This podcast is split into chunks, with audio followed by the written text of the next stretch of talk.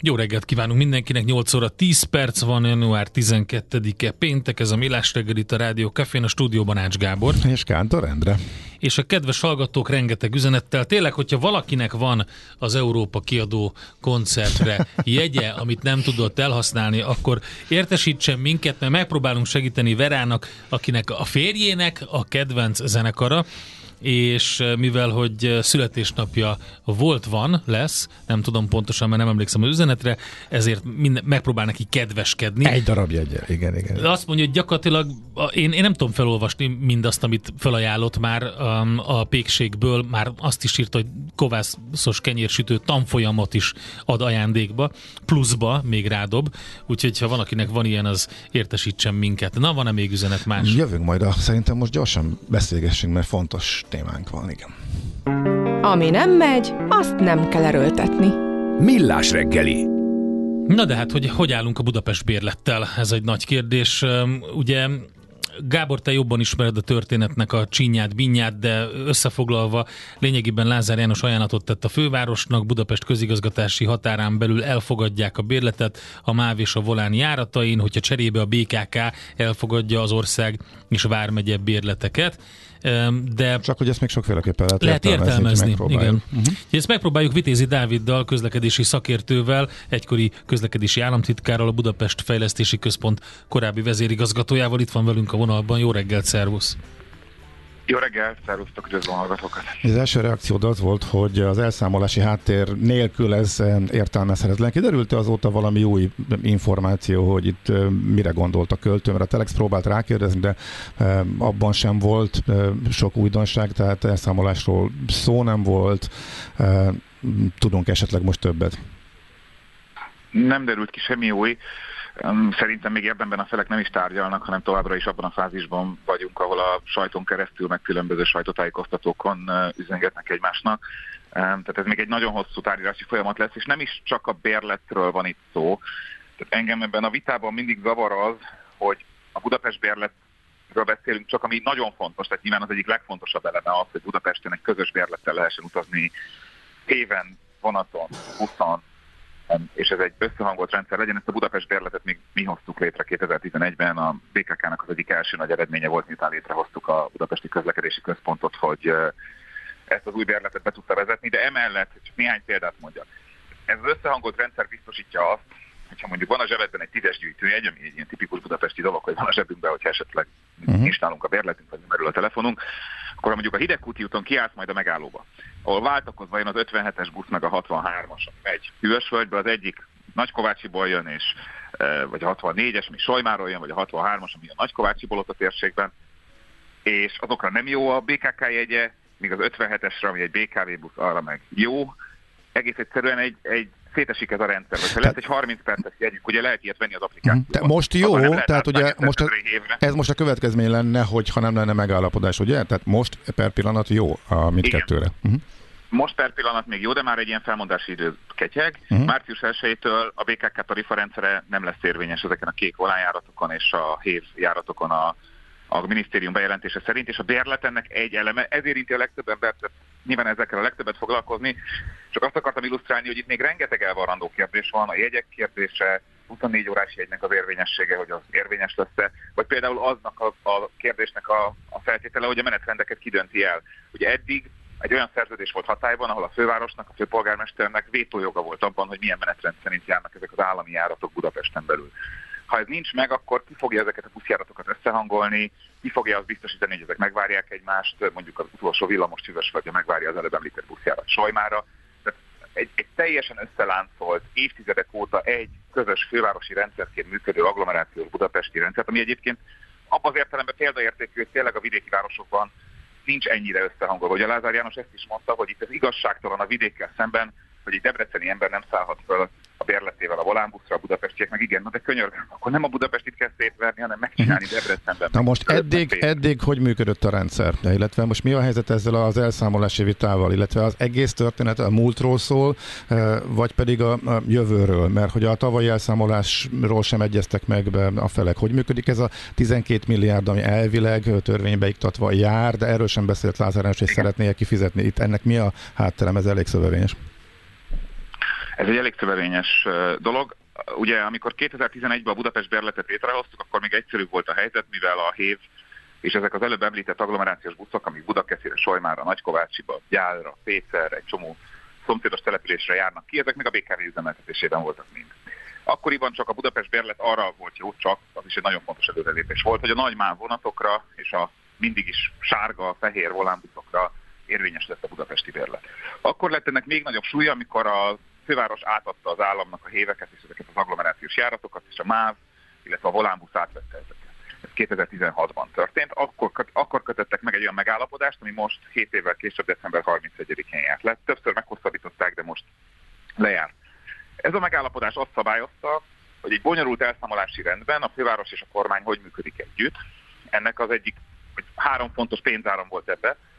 Az egyik az, hogy a főváros megrendeli az államon keresztül ezeket a szolgáltatásokat, tehát nyilván mivel helyi közlekedés az a főváros dolga, ezért fizetett 2016-ban még évi 6,6, 2020 után évi 7,4 milliárd forintot, a főváros a MÁV-nak és a Volánbusznak, hogy Budapesten belül sűrűbben járatják ezeket. Tehát mondjuk Békás megyerről sűrítő évek indulnak, vagy Csepeli az ugye megye városból. Ezt az összeget szerette volna most a minisztérium az inflációra hivatkozva 8,6 milliárd forintra megemelni, ezt én nem tartom egy irreális emelésnek egyébként, tekintve, hogy 7 évvel ezelőtt 6,6 volt.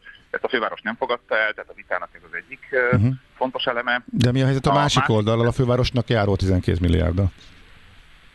A, még gyorsan elmondom a másik hár, két uh-huh. pénzáramot. Tehát e, e, közben még ugye az állam is fizet a BKK-nak, hiszen az, hogy ez az egész egy, egy egységes rendszerként működik. Van közös forgalomirányítás, utastájékoztatás. Én az applikációban a héveket ugyanúgy látom, mint a BKV és buszokat. A BKK rengeteg ilyen feladatot ellát. Most ebből látszik igazán, hogy milyen fontos volt egy BKK-t létrehozni Budapesten, mert közlekedés szervezőként öt különböző szolgáltatót hangolna össze Budapesten, a MÁV-ot, a hévet, a BKV-t, a magánbusz szolgáltatókat, a volánbusz. A BKK ezért pénzt kér a szolgáltatóktól, ez is mindig vita tárgya, a BKK is ugyanúgy inflációval emeli a saját szolgáltatási díjait az állam uh-huh. felé. Ez is mindig vita. És akkor a harmadik, hogy a jegybevételek hogy működnek, a BKK szedi be a jegybevételeket ezeken a járatokon, tehát ha mondjuk valaki Szentendre és Pomász között utazik a héren, ami egy helyközi utazás, ez egy állami feladat, azt a pénzt tovább kell utalni. Nyilván a, a márnak ezt meg is teszik, de ugye ez is egy mozgótétel, mert a jegybevételek főleg itt a Covid éveiben elég jelentősen váltakoztak. És akkor mindettől az egész agglomerációs kérdéstől egy teljesen független kérdés jogilag és tartalmilag is, hogy az ma a helyzet Magyarországon, szerintem magában egy abszurdum, hogy egyedül Budapestnek kötelező tömegközlekedést működtetni. Az önkormányzati rendszer úgy működik, hogy minden más város az országban önként vállalt feladatként láthat el tömegközlekedést, de az nem kötelező feladat. Szerintem ez nem, tehát ez önmagában nincs rendben, hogy a vidéki városokban elvileg a törvény megengedni, hogy ne is legyen tömegközlekedés, de Budapestnek ez kötelező feladat, és mivel Budapestnek ez kötelező feladat, ezért az államnak ezt támogatnia kell. Tehát a budapesti helyi tömegközlekedés fenntartására szól ez a 12 milliárdos éves támogatás. Most itt két narratíva van egyszerre. Az egyik, hogy a főváros azt mondja, hogy ez évek óta nem emelkedik, és egyre többet kéne minden évben kapni. Ez valóban nem tudom, tíz éve talán ez egy változott. Hát, hogyha a másik oldalon emelünk az inflációval, állam. akkor ezt is mondjuk illene. Más kérdés, igen, hogy a jegyárakat viszont nem változtatta.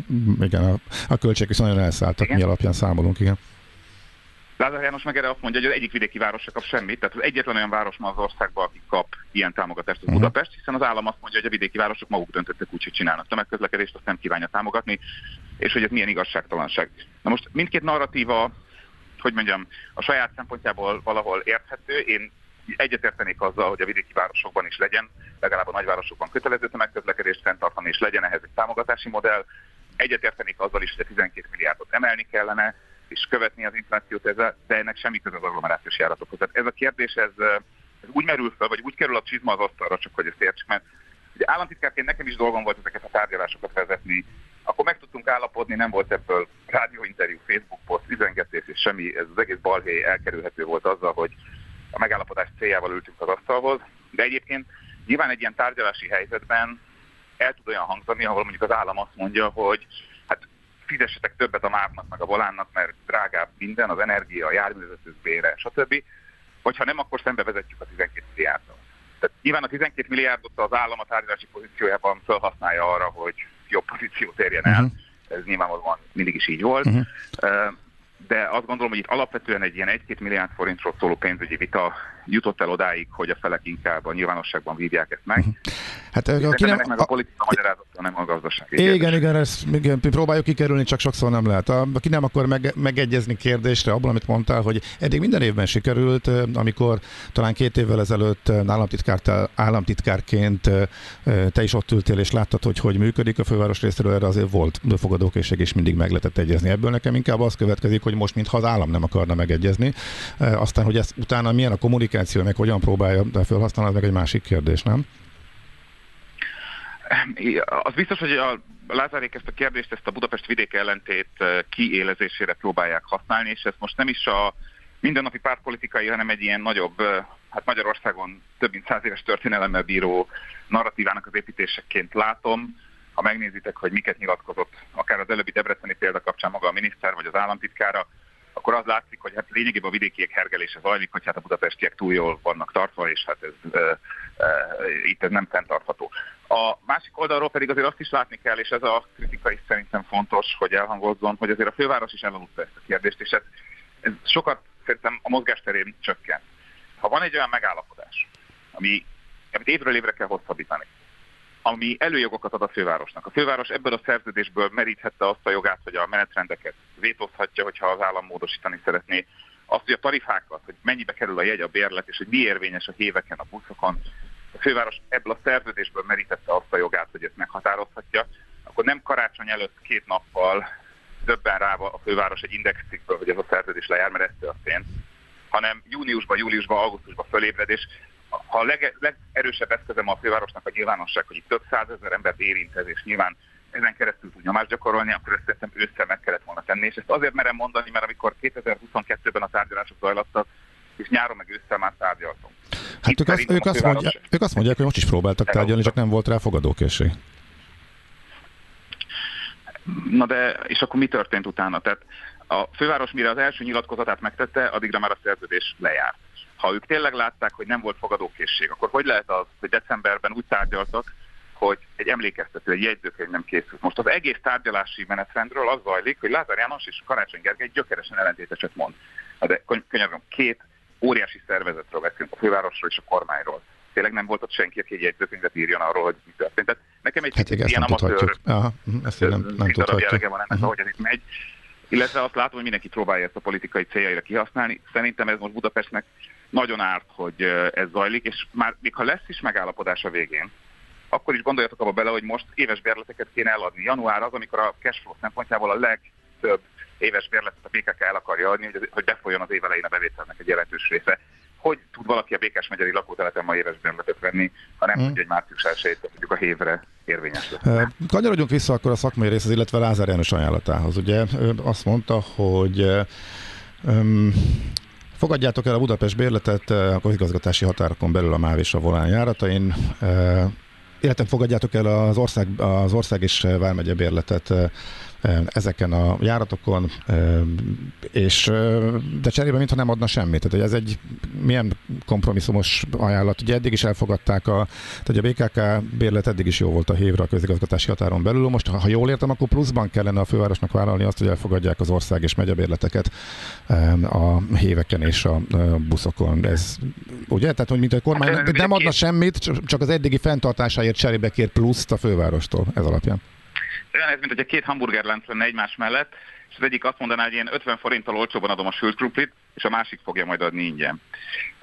Tehát ugye ma az a helyzet, hogy a Vármegye bérlet 50 forinttal ugyan, de olcsóbb, mint a Budapest bérlet, és nem csak olcsóbb, hanem, hanem ugye egész Pest megyére is érvényes, tehát hogyha az Budapestre is érvényes lenne, ami ebben az úgynevezett ajánlatban van, akkor kevesebb pénzért több szolgáltatást adna a Pest vármegyei bérlet, mint a Budapest bérlet. Tehát nem sok olyan ember maradna józan észre, aki a BKK-tól venne innentől kezdve bérletet. Igen. Az a 40 milliárd forintnyi jegybevétel, ami ma, vagy bérletbevétel egész pontosan, ami ma a BKK-hoz folyik be, az a MÁV-hoz kezdene el befolyni, és egyrésztről kiszolgáltatott helyzetbe kerül, de nyilván a főváros abban, hogy mennyi pénzt talált ebből viszont, a másik fele ennek pedig, ami belátható, hogy ha mondjuk ma érdről ingázik valaki Budapestet, akkor megveszi mindkettőt vesz egy vármegye bérletet, és vesz egy Budapest bérletet is, hiszen az egyik a vonatra Budapest határáig érvényes, a másik pedig Budapesten belül mindenre. Ez 10, majdnem 19 ezer forint a kettő együtt. Uh-huh. Ha elég csak az egyiket megvenni, akkor az összes agglomerációs ingázó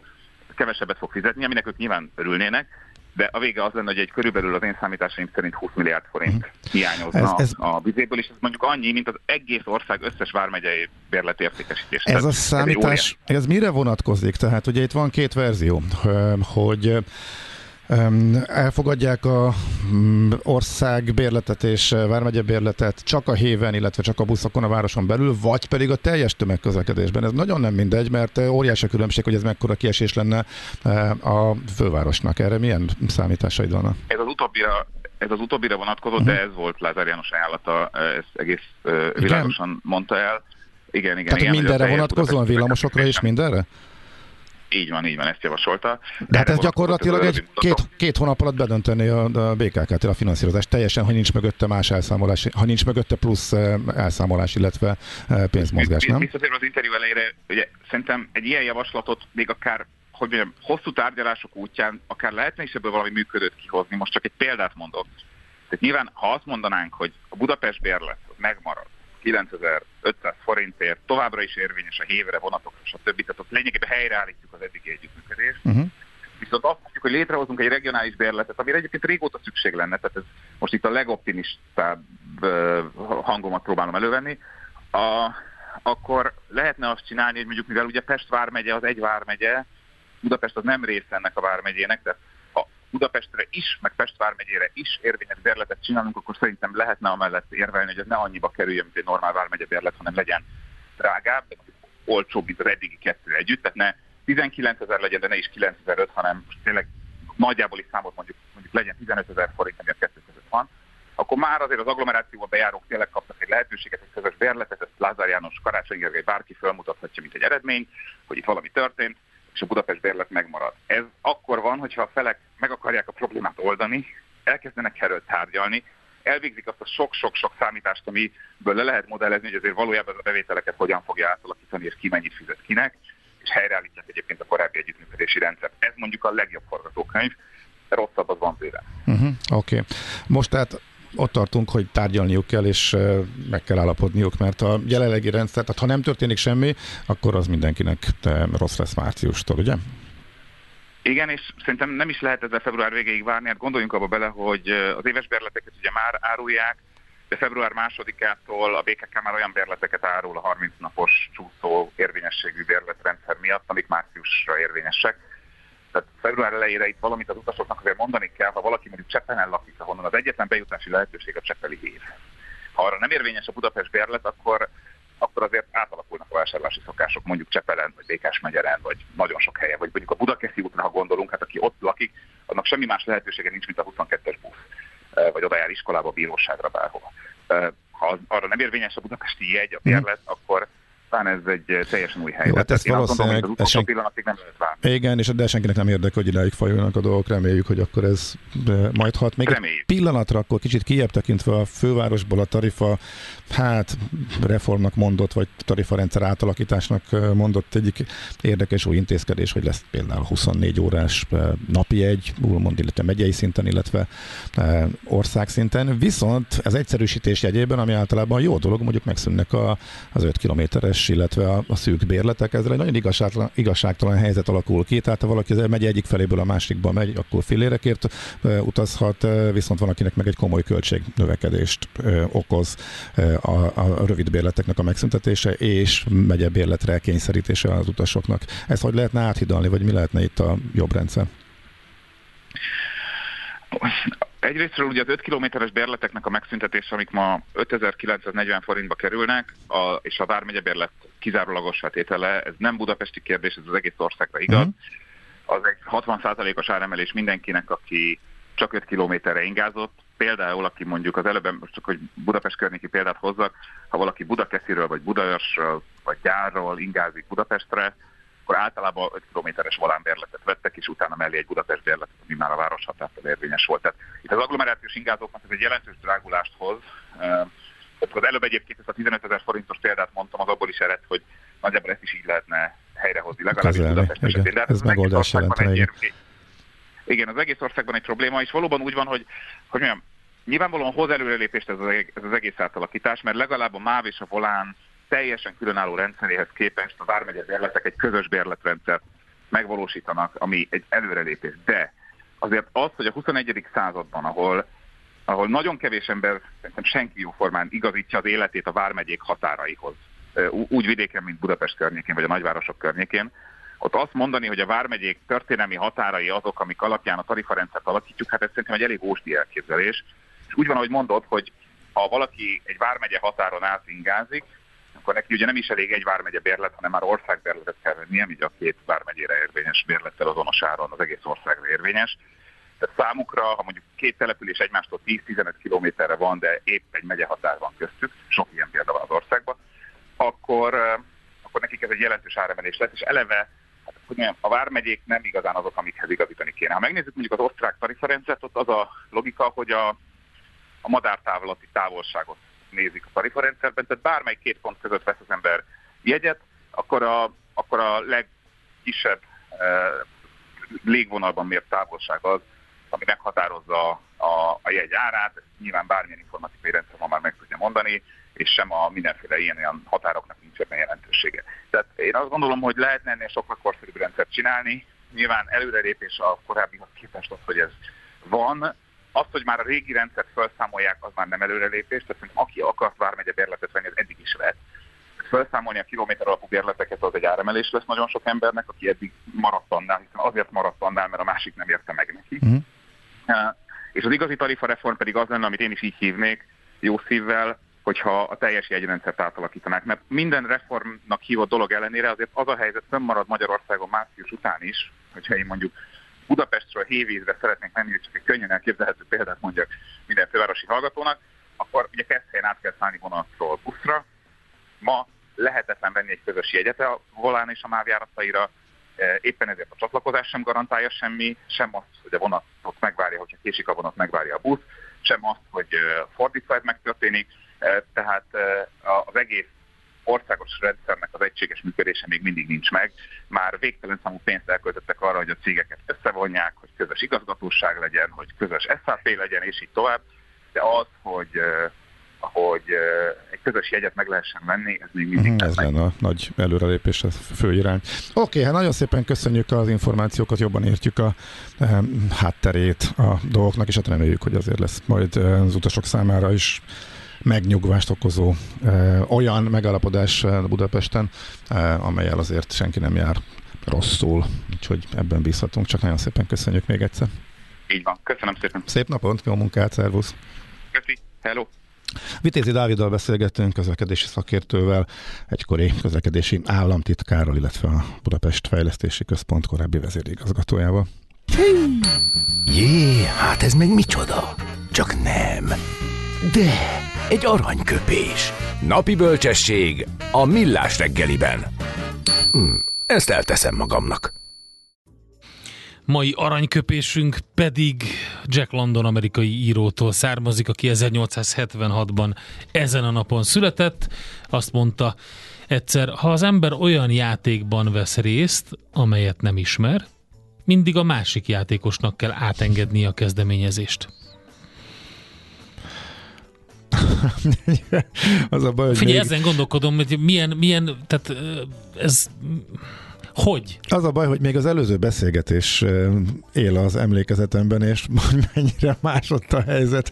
Ott van, aki egyértelműen irányítja a dolgokat, és átveszi a kezdeményezést, és inkább kényszerhelyzetbe hozza a, a másikat. Tehát ezen a szinten nem értelmezhető, csak ott elég még De én önmagában sem tudom De önmagában sem tudom, hogyha ez túllépek ezen, hát nem tudom, kérünk segítséget? Nem, most először is tök nyilvánvaló. Tehát most, hogyha leülsz mondjuk egy társasjátékra gondolok, vagy bármire, tök mindegy, akkor, és nem ismered ezt a játékot, akkor csak figyelsz Igen. és nézel. Tehát ez, ez, ez, ez magyarázat nélkül. Persze, csak ennél meg valahogy komolyabb mondás, vagy komolyabb azt gondolnánk, tűnik. hogy valami komolyabb mond, de lehet hogy, ne, lehet, hogy ennyi az egész, és akkor nem kéne túl sokat belegondolnunk, igen.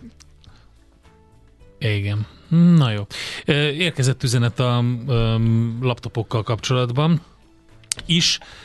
Hát mondják egyébként többen a kedves hallgatók közül, hogy szülőként és érintettként is baromi hasznos infók hangzottak el. Köszönik szépen, és mások pedig azt írják, hogy benne volt minden a krétában. Hát én nem tartom magam kezdő számítástechnikusnak és ilyen felületkezelőnek, de én nem találtam. Már mi volt benne a krétában? Hát az összes információ a, ezekkel a laptopokkal ja, kapcsolatban. Ja, uh-huh. Úgyhogy eh, nem tudom, tehát eh, kicsit nehe, neheze, nehézkes az az egész, ja, és tudok, rosszul aki, kommunikált. Aki arról mara, lemaradt, mert nem, nem tudott róla, hogy van ez a lehetőség. Hát és olyan is van sem kommunikált kifele, máshol meg ez tök természetes Nézd, volt, mi is majdnem lemaradtunk róla, sőt, Aha. ez úgy indult ez a kezdeményezés, hogy valahol, nem is tudom, hogy hol értesültem erről az egészről, és beled dobva az osztálycsoportba. Utána indult el a az, hogy elkezdtek uh-huh. öm, szülők pályázni rá, vagy, vagy jelezni az igényüket, különben lemaradtunk volna, úgyhogy ez sok mindenkivel előfordult. Na, zenéjünk még egyet, és akkor utána pedig megpróbáljuk előkeríteni a következő interjú alanyt. Az egészség a teljes testi, lelki és szociális jólét állapota, nem csak a betegség hiánya. Az egészség közös ügyünk. Tájékozódjunk együtt az ellátás, diagnosztika, költségek, eszközök, finanszírozás és biztosítás aktualitásairól. Pulzus. A Millás reggeli általános egészségügyi rovata.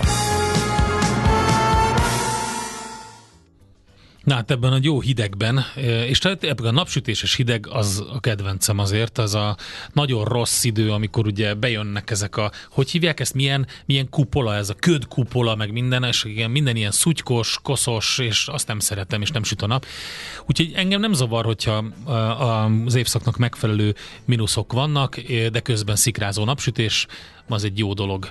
És nagyon jó dolog kimozdulni is, de hogy hova mozduljunk ki? Rengeteg olyan ötlet van ilyenkor, hogy szépen túrázgatunk, meg, meg sétálunk, meg minden, de az a típusú mozgás, amit az ember általában tavasztól őszig végez, abból, abból hiány van. És ilyen például az evezés is, különböző magyar folyókon és tavakon. Viszont van egy nagyon érdekes program, amin már évek óta részt szeretnék venni, és most megint elterveztem. Október végétől március elejéig minden évben lehet menni a hévízi melegvizes patakra evezni. Úgyhogy az király. E, igen. Évek óta bakancs listán van, és se Tessék, látod? Úgyhogy több társaság is van egyébként, akik ajánlanak ilyen túrákat. Az egyik közülük a, a Vidra vízitúra, és meg lehet őket keresni, de mondom, vannak mások is. Én is Tehát... mondok akkor egyet, a Fodor Sport, én velük szoktam Igen. a Tiszára is Aha. járni, és tényleg ők is leköltöznek néhány hétvégén oda, és az a helyzet, te- hogy... volt egy cikot, egy harmadik Igen? társaságot Most próbálta ki. Bár hete. Bár hete, Na, bár hete, érdekes. Úgyhogy... Hát nyilván mindenki keresi ilyenkor hmm. is a, a lehetőségeket, és én sem voltam még, baromira érdekel. Maszekba is megoldható, de a logisztikája nagyon nehéz, úgyhogy érdemes a profik szervezőkkel menni, mert igazából... De miért nehéz a logisztikája? Hát magadnak szállítani a... Ja, ugye, nem, hát az két autóval nem, meg lehet hát, oldani. Hát ha nem oda visz, egy, egy, egy kenót nem tudsz szállítani egy átlagos autónak a tetején, tehát azért ez nem olyan egyszerű szerintem. Hát, tehát azért az jó, hogyha mindent alá tesznek. Tehát nekem az annyira megbonyolítaná, Egy simán tudsz szállítani. Lehet, lehet magad is, de akkor engedélyeket kell kérni. Igen, ez a másik része, ami, ami szerintem sokkal fontosabb. Azért is jók egyébként ezek a szervezetek, hogyha valakinek nincs megfelelő hajója, nem tudja szállítani, nem tudja megoldani a logisztikát, nem akar foglalkozni az ilyesmivel. Meg lehet, egyébként szappon is meg lehet oldani, többen szappon mennek, ami Aha. szintén baromi érdekes lehet ilyenkor. Egyetlen egy dolog érdekel engem, hogy főleg azt, hogyha látom, hogy ennyien ajánlják ezek a túrákat, és hogy mennyire, van, mennyire telítettek a hétvégék. Mert az viszont egy kicsit zavaró nekem, hogyha ha az, hogy te egy csapattal mész, és az, mit tudom én, számlál mondjuk 10-15 tagot, az egy oké dolog. De hogyha mondjuk előtted is, utánad is folyamatosan jön valaki, és nem, nem, hogy is mondjam, egy ilyen konvoj van, nem tudsz a tájban úgy gyönyörködni, nem, és kívül. hogyha megállsz, akkor rögtön már belé, belét futnak, a, a, akik jönnek utánad. Tehát, hogyha, ez, hogyha túltelített, az ne, annyira nem jó. Remélem, ez, ez, hogy ez nem az. Remélem, mm. hogy nem az. De érdemes időpontokat keresni, de maga az egész az, hogy téli élővilágot látunk, Szóval, hogy ilyenkor tudunk a hévízpatakon evezni, mondom, kenuval, kajakkal, szappal is lehet, rengeteg lehetőség van. Szerintem ez baromi érdekes. Én azt láttam, hogy a téli túra időszakban munkaszüneti napokon, szombaton és vasárnap van meghirdetett túra az összes nagy um, helyen, és um, szóval nem, nem, nem tudom, hogy, hogy, hogy milyen lehet, mert nem voltam még tényleg, de baromira érdekel. Szóval neked is a bakancs listán van. Igen, és tényleg ajánlom akkor a Telexnek a leírását, ott ugye benne vannak a, a nehézségek, érdekességek, a sárban tapicskolástól, a tömegkérdéséig, az, hogy mennyire fárasztó, van a, melyik egyébként rövidebb kiszálló van, és ez egész hogyan működik. De, de honnan, honnan, honnan megy? Egyébként van a megfelelő iránya ennek a, a túrának? Úgy emlékszem, hogy a kifolyótól indult, tehát a Hévízi tóból, Hévízen a parkolóból, ahogy Aha. a tóból kijön a, a, a forró víz. Ott egyébként szoktak fürödni, és hát itt érdekes látvány egyébként télen. Ott nagyon kellemes a hőmérséklet a víznek. E, ott megint azon múlik, hogy ott e, mennyien vannak. E, ha mondjuk reggel mész, vagy késő este mész, és nincsen senki, akkor akár magadnak is. Hát nem egy izlandi feeling, hogy a semmi közepén van egy ilyen hát sima beleülős forró víz Mm, és akkor hova megy? Vagy valami, Gyenes diásig azért, megy, vagy hogy nem, megy? Nem, nem, nem, nem. Hát nagyjából a délfelé indul, és uh, utána ott kicsit kanyarog, aztán közben jól ki is hűl természetesen, de nem, nem, nem, nem, nem kezd felé megy, hanem azt a dél irányba ja, indul, és ott, és ott akkor át kell a főutat keresztezi, azt hiszem ott talán át is kell emelni, hogyha jól emlik. Mindegy, szerintem jövőre remélem neked is, vagy remélem te is, akkor egy személyes beszámolóval fog tudni majd előrukkolni. És sok mindennek utána néztem, elolvastam, csak még éppen részt venni nem sikerült rajta nekem sem. Mert én láttam egy olyat is, hogy um, ah, ja értem, oké, okay, nem, ez végig a hévízi, csak különböző túra egyesületek, akik ott vannak a környéken, ők ajánlják a hévízi patakot. Oké, okay, oké, okay, rendben. Na, hát izgalmas minden esetre, úgyhogy ha utána keres az ember, egyébként a hévíz.hu oldalon van nagyon sok összegyűjtve, különböző egyesület, különböző túraajánlatokkal, úgyhogy pont az által említett fodosportnak is látom itt a kajak, igen, igen. vagy a kenuját úgyhogy többen is vannak. De lehet utazni geográfussal is, képzeld el.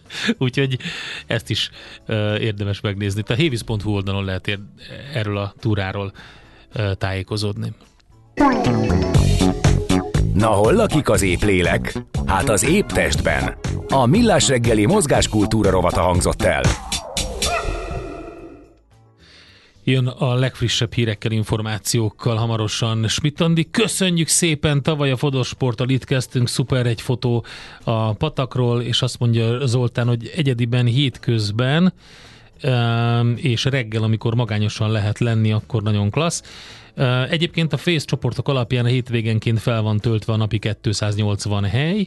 Idén az első év, amikor nem vásárolták fel a vizitúra szervezők az összes jegyet a Nemzeti Parktól. Tehát, tehát, egy, lehet venni. tehát egyénibe is lehet menni, ha hmm. valaki meg tudja oldani a szállítást. Nagyon jó meg, meg hasonlókat, az Mert is ugye mondjuk, Hát annak is meg az előnye, mikor nem egy csoporttal vagy Hát én például meg tudom oldani, és uh, akkor azt lehet, hogy be is iktatom egy ilyet, hogyha a Nemzeti Parktól tudok egyet venni, és hmm. akkor azt úgy kell keresni, hogy egy ilyen munkaszüneti napon, vagy egy ilyen ilyen péntek, pénteki napra besuszterolni valahova még, de addig érdemes szerintem, amíg ilyen idő van. Um, tehát ilyen jó hideg, mert akkor, akkor érdekes a uh-huh. sztori. Azt mondja, még akkor üzenetek a hallgatóktól, azt mondja, hallgatva a beszélgetést, azt mondja, aha, tehát, hogy Lázár dilettáns, vagy nettó kötözködős, amit csinál igazából ez a hallgatónak a vélemény, illetve kérdése, azt mondja, a dilettantizmus előfordul egy másik hallgató véleményben, és dilettantizmus csimbora szója, amit a közlekedéssel is művelnek. A MÁV volán összevonásnak jó pár éves története van, de érdemi fejlődés szinergiák felszínre kerülését például egységes tarifarendszer menetrendek összehangolása, szolgáltatási színvonal növe, növelése nem hozott. Helyette lerohadt hévjáratok, egymással versengő buszvonat menetrendek és időre időre ostorként használt adhok közlekedés politikai intézkedések.